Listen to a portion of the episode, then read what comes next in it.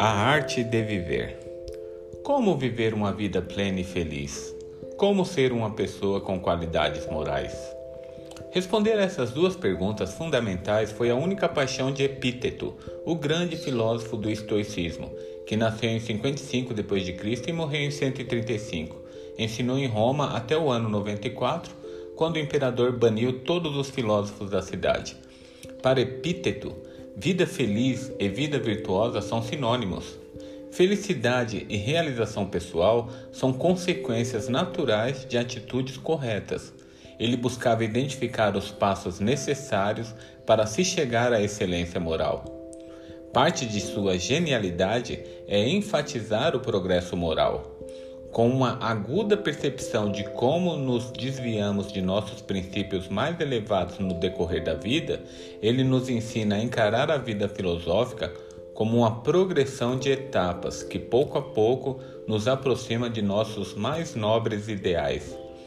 Sua noção de uma boa vida, contudo, não é seguir uma lista de preceitos, mas levar nossas ações e desejos a se harmonizarem com a natureza.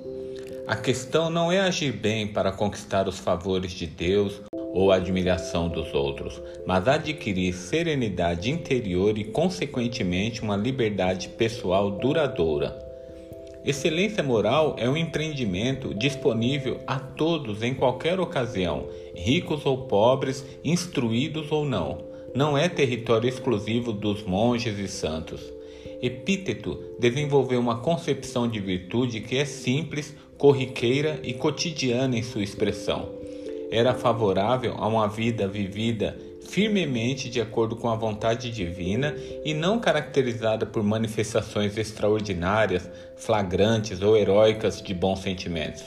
Sua receita para uma boa vida concentrava-se em três temas principais: dominar os desejos, desempenhar as obrigações e aprender a pensar com clareza a respeito de si mesmo e de seu relacionamento com o restante da comunidade.